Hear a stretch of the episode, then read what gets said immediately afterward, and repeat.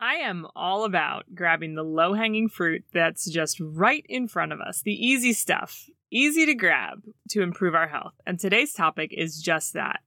I mean, for real, we can take supplements, we can get on meds, we can commit to a rigorous exercise routine or prep a, a bunch of super nutrient dense foods, and we're really only going to see moderate gains because the reality is that most of us are moving through our days chronically dehydrated. Yep. So, we can do all those good things, but the benefits of them can't really be put to good use by our cells because our cells are all shriveled up and need water. And I mean, don't get me wrong, those things are going to help move the needle on your health. But when you combine the good things, good habits, the workouts, the supplements, the meds, when you combine that with proper hydration, it just exponentially improves your effort. Hydration is like compounding interest, it's like a multiplier to your healthy habits. And the research shows that it is critical to many aspects of health, but especially to thyroid health. Mostly because simply being dehydrated can create a hormone imbalance. In this episode, I'm digging into one of the simplest health habits, one of the easiest, but sometimes the most difficult ways to impact many aspects of health, particularly our thyroid health, and that is hydration. So grab a pen and a notebook. Let's jump into today's episode. Before we get started, I have some resources available for you that I mention throughout the episode. So, the first is my quick assessment tool called the Hypothyroid Symptom Assessment. It's a quick quiz that helps you to quantify the objective symptoms that are associated with hypothyroidism. And it's handy to keep tabs on where you're at right now as you start to unravel your own thyroid issues. While blood work that you get from your doctor is important to keep tabs on, and that is easily quantified, another piece of the puzzle that's often ignored because it's hard to keep track of is the more subjective how you feel indicators of thyroid issues, which, when you're feeling bad, often feel like the most important. So that's where this comes in. You can head to the link in the show notes or head to bit.ly slash thyroid dash checker to take the hypothyroid symptom assessment and see where you're at. This is also a great tool to come back to from time to time to see what gains you've made in resolving these symptoms over time as you start to do different things to try and peel away the layers of addressing your hypothyroidism. Additionally, I also mention a few products and tools that I use to support my thyroid health, and in this case, specifically hydration. I've got them all linked up in one easily accessible place for you so you can check them out. So whether you're trying to figure out what water filter to get or supplement to try, you'll find all the links at bit.ly slash thyroid dash tools to check them out. There's also a link in the show notes. So you can head to bit.ly slash thyroid dash checker to take that short quiz or bit.ly slash thyroid tools to grab any tools that you might need to help support your body as it heals. Welcome to the Natural Thyroid Fix. I'm Sarah Geissinger, a holistic lifestyle and nutrition coach and former hypothyroid mom who has reversed her thyroid disease using a natural approach to thyroid health. Trust me, I know what it feels like to move through life in a brain fog, needing a nap by mid afternoon, and constantly be cleaning the hair you've lost out of the shower drain. Do you know what I'm talking about? If you're here, I bet you do. So, if you're ready to reject the notion that this tired, hypothyroid life is as good as it gets and start implementing simple, natural strategies to live a vibrant, symptom free life, then this is the podcast for you. Let's dive into today's show. Okay, so this is something that we know, right? We know we need to drink water. We probably remind our kids all the time to drink water. We might even carry a water bottle around with us all the time. Hopefully, we carry a water bottle around that we actually use and ends up empty at some point throughout the day. But I know that's not always the case. So, I also, just a little side note, as I was preparing for this episode, I was just thinking back through when I was growing up. Uh, and I would just like to say that I remember when I was a kid, this was like never a thing. Never. We didn't have our own water bottles that my mom was constantly refilling, like I'm constantly re- refilling my kids' water bottles. And I literally, honestly, don't remember drinking water, like ever, unless it was a soccer practice or something. And I was drinking out of like one of those ginormous, like thermos things. yeah, that's my only memory of drinking water. Otherwise, it was like Kool Aid or Sunny D or something, you know, like that. But I think this just goes to show that as we learn new things about our bodies and how they work, Uh, and the research demonstrates like the why behind this very basic idea of hydration. Things start to shift, and now it is much more common. Um, you know, my kids have a water bottle. I'm constantly telling them to drink. I'm constantly filling it for them or telling them to fill it. Not only that, but their friends are the same. You know, we're not like an isolated like bunch of weirdos who are drinking water. This is like, I think, much more normal thing than it was in the 1980s. So that's that's what uh, you know that just kind of came to mind is that as uh, our, our understanding of hydration has certainly changed since I was a kid growing up in the 80s, and the rest of culture has sort of shifted too. But on the by and large, the vast majority of us, even though we have more of an awareness about the importance of hydration and like the need to, you know, get water into our body, most of us are still walking around chronically dehydrated. And it it's affecting you more than just being thirsty. And if you're someone that's dealing with thyroid issues, it's affecting you way way more than just being thirsty. So, let me explain. Hydration is super important. In case you don't know that. It's really important for you and your hormones. Water's the most important nutrient in the body, and oftentimes we don't even think of it as a nutrient. It's it, it's it, but it is. It's the most important nutrient in the body. It's incredibly important for our body just to be able to function properly. It depends on water to survive. Every cell, every tissue, every organ needs water to work correctly. Up to 60% of the adult human body is made up of water. Uh, the brain and heart are composed of 73% water. The lungs are at about 83% water. The skin contains about 64% water. Muscles and kidneys are 79%. And the bones, even the bones, even though they're like hard, even they are watery. They are composed of about 31% water.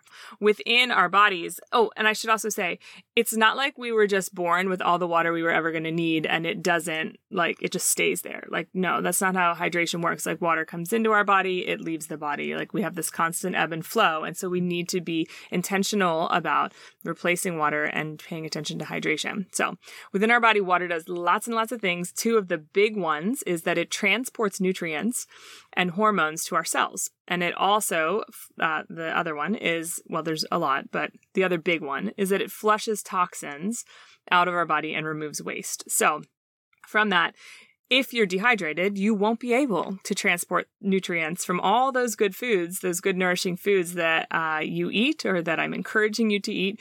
You cannot transfer nutrients from your your food you're putting into your body, or even the supplements that you're taking, even the medications that you are on.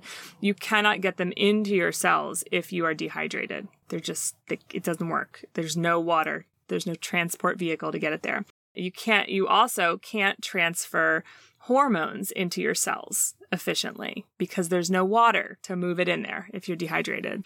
When it comes to your thyroid specifically, dehydration can be a huge issue affecting you in multiple ways. Specifically, when you're talking about thyroid health, dehydration alters blood cell and plasma concentrations, and that in and of itself directly affects the circulation of T3, the active form of thyroid hormone, and T4, which is the inactive form.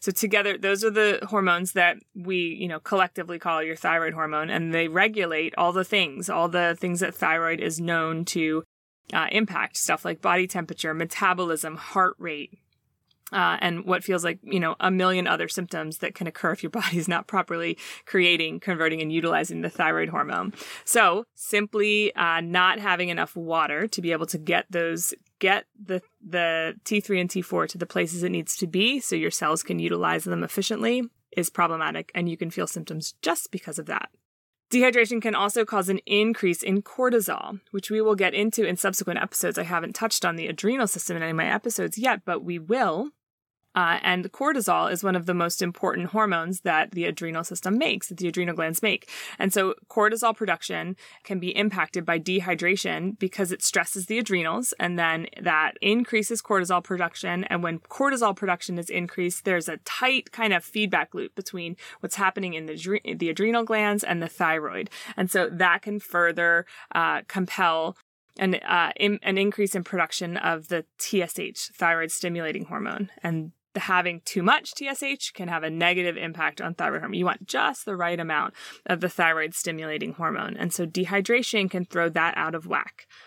Additionally, dehydration causes histamine levels to rise. Uh, a lot of symptoms of hypothyroidism include things like high blood pressure, sleep issues, anxiousness, stress, headaches, those things. And those are connected to our histamine response. And so when the histamine levels rise, then we see an increase in those symptoms. And simply being dehydrated can make those things, make that histamine response, um, the histamine levels increase. So, not good.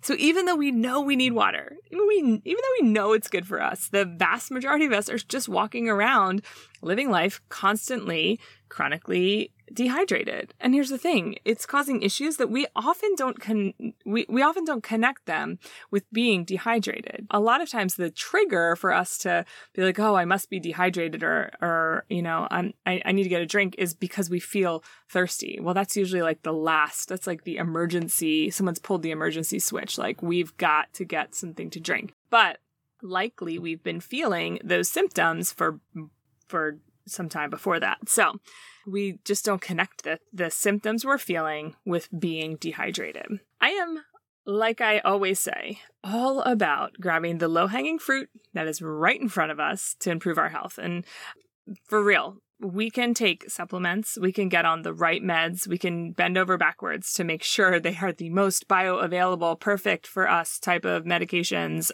we can commit to the most rigorous exercise routine with all of the right things like accountability and strength training and, you know, combination of cardio and flexibility, all the things.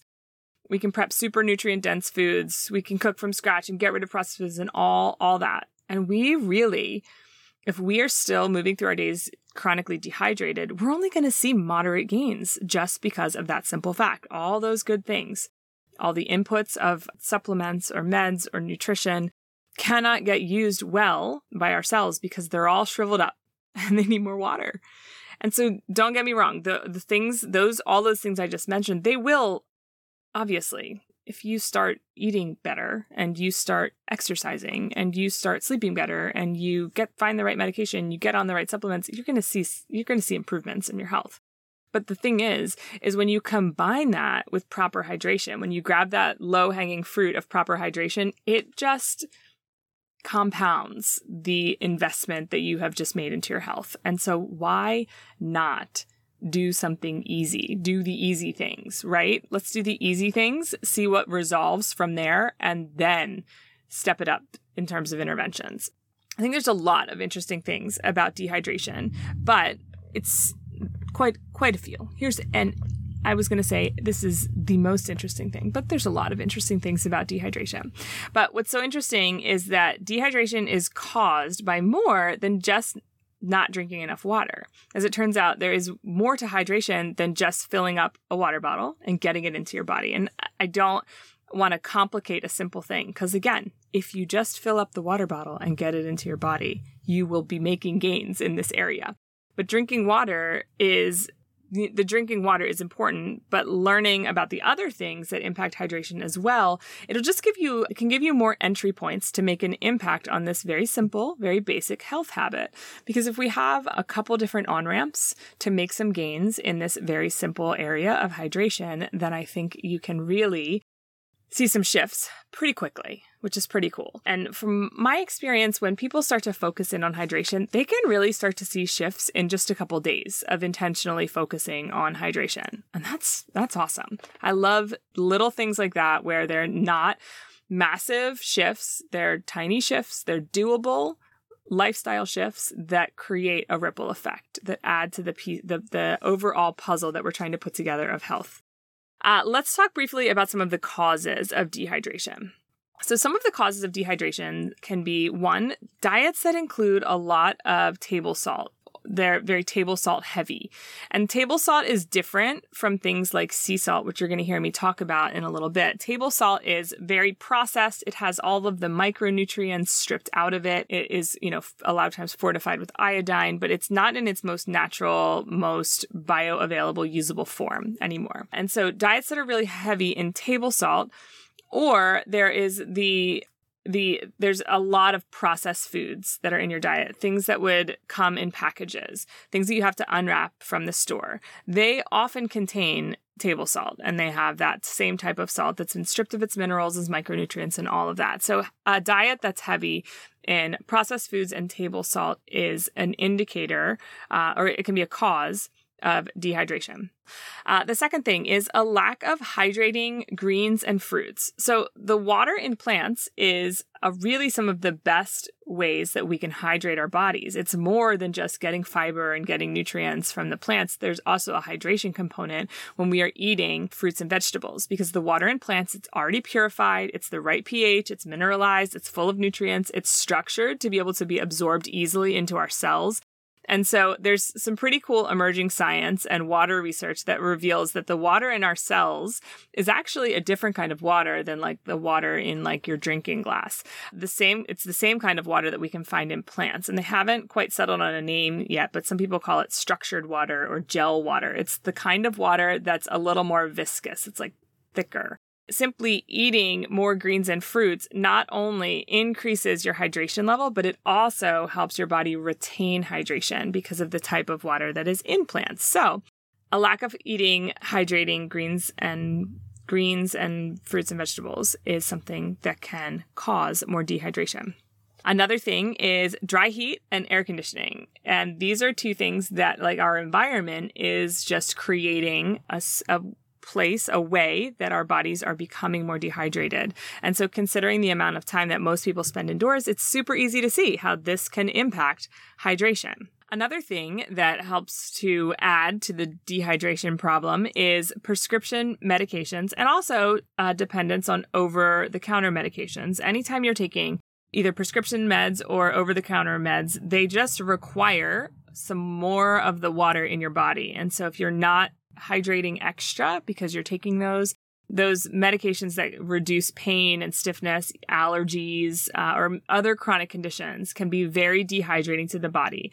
If you're, especially if you're not counteracting that by adding in extra bonus hydration. The next thing is diets that are heavy on alcohol, sugar, starches, meats, and cheeses, as well as coffee and teas. And unfortunately, when you think through what you're eating on a regular basis, there's a high likelihood that your diet is heavy in these categories, especially if you live in the United States. That's just kind of classic American diet.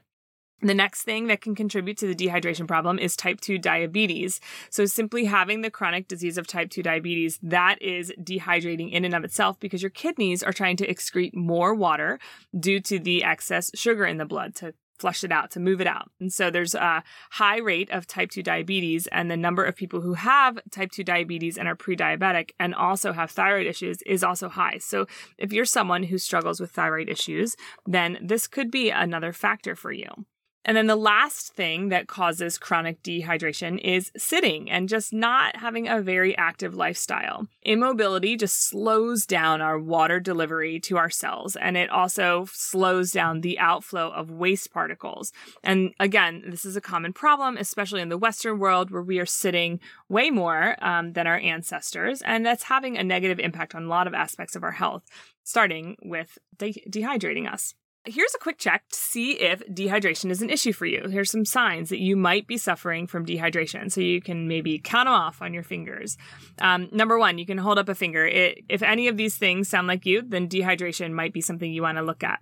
If you struggle with fatigue or lack of focus, a lowered mood, poor sleep, and if you are carrying excess weight. Additionally, if you're fatigued, if you often find yourself fatigued in the afternoon, that can be connected to dehydration, as well as headaches, just overall muscle weakness, recurrent UTIs, constipation, not getting great sleep, having a decrease in the, your immune system. You feel like you get sick all the time, joint pain, uh, n- having poor cognition and memory, those types of things uh, are all indicators of dehydration.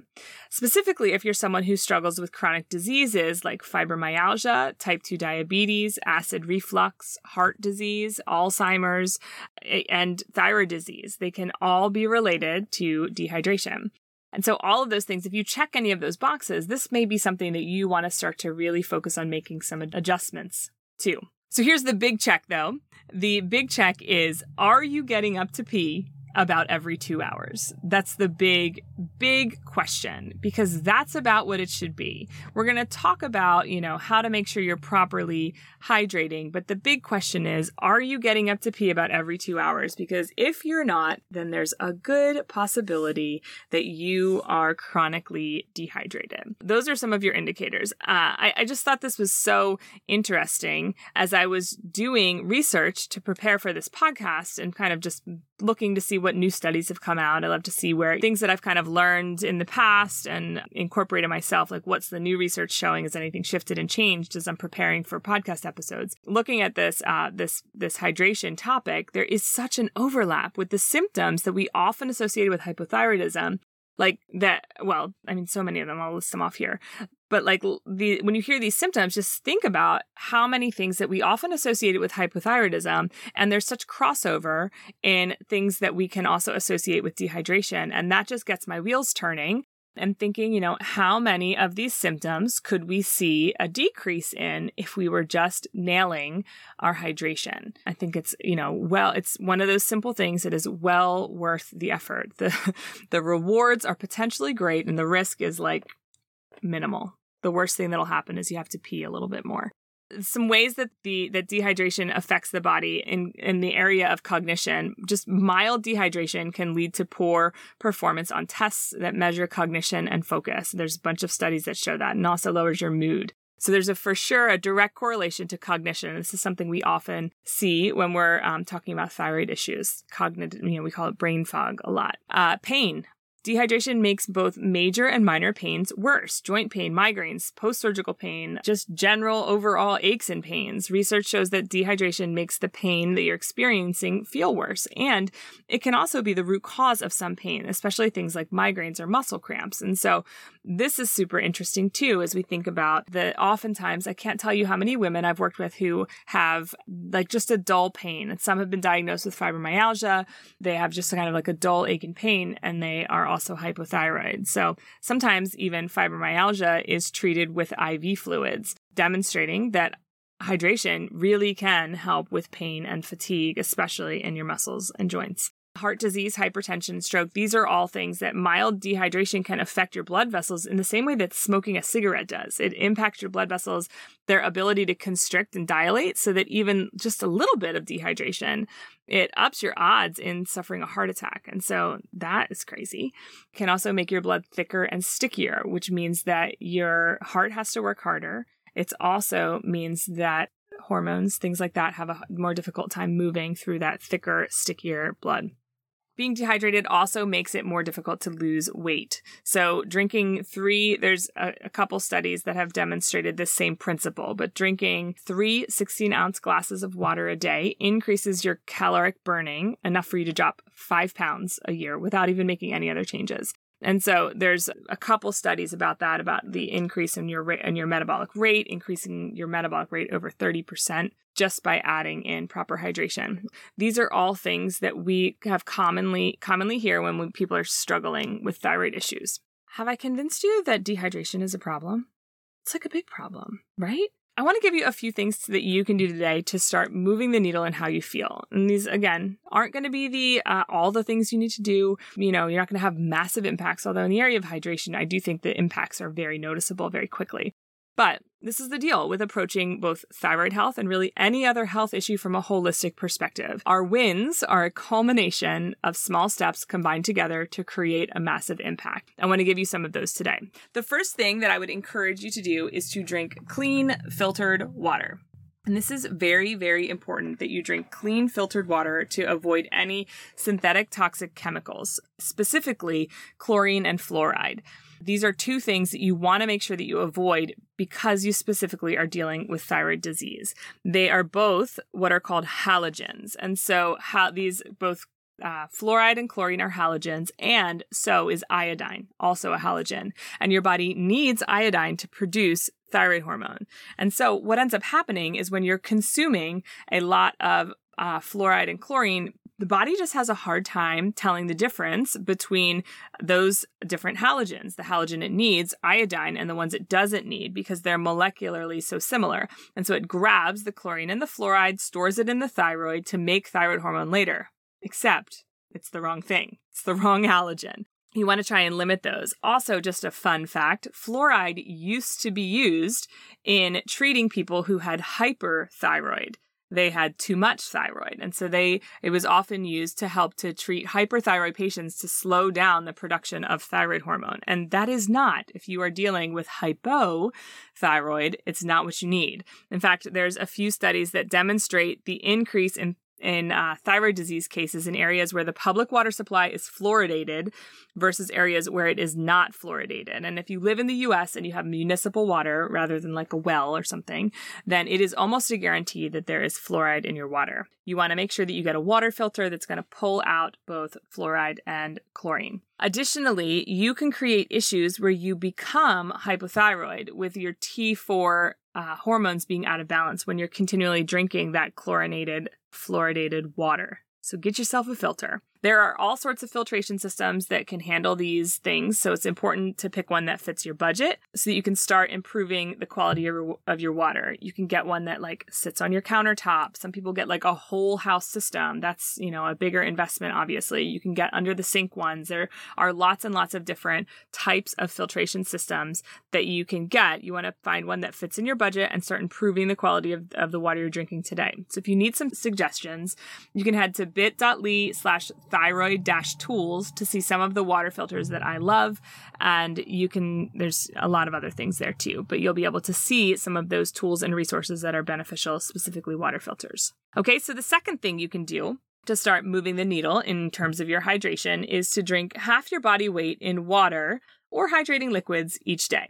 And so this means doing some quick math. And so you figure you take how much you weigh and then figure out what half of that amount is. And that is what you need to drink each day. So if you are a 150 pound person, then that's 75 ounces of water that you need to be drinking each day. And if you're someone that has a hard time drinking water, then I would encourage you to start slow just start by increasing your your water intake to about six to eight ounces each day increasing it six to eight ounces each day. And so you want to be aware of liquids that you're drinking that dehydrate you and liquids that you're drinking that hydrate you. So i'm going to give you a quick list here. If you've got a pen you might want to write these down. So liquids that dehydrate you are coffee beyond two cups or 16 ounces caffeinated tea juices, and alcohol. Those are all things that can dehydrate you. And when I say juices, I mean like boxed processed juices, not like um, fresh squeezed vegetable juices that you might get from a juice bar. Um, those are all things that can dehydrate you. Things that hydrate you would be water, herbal teas, kombucha, water kefir, broths, smoothies, um, green juices, things like that. Those are all very hydrating and can kind of add up to your total tally of uh, liquids that you want to be getting in your body each day. So I would encourage you to grab yourself a bottle. I like stainless steel or glass, maybe about 20 or 30 ounces. Do the math on how many times you need to fill it and then keep track. Uh, I also love to add a drop of citrus essential oil, high quality, super pure um, citrus essential oil, because it supports detox and it also tastes good. So I'm more likely to drink more. You want to make sure that you are confident in the quality of the essential oils that you put in before you just do that. If you need some suggestions, you can also head to bit.ly slash thyroid dash tools to see some of those tools I love to keep hydration easy and simple and something that I am actually willing to do throughout the day. The third thing that I would encourage you to do is to add a pinch of sea salt to your water. Again, this is you want to get Celtic sea salt.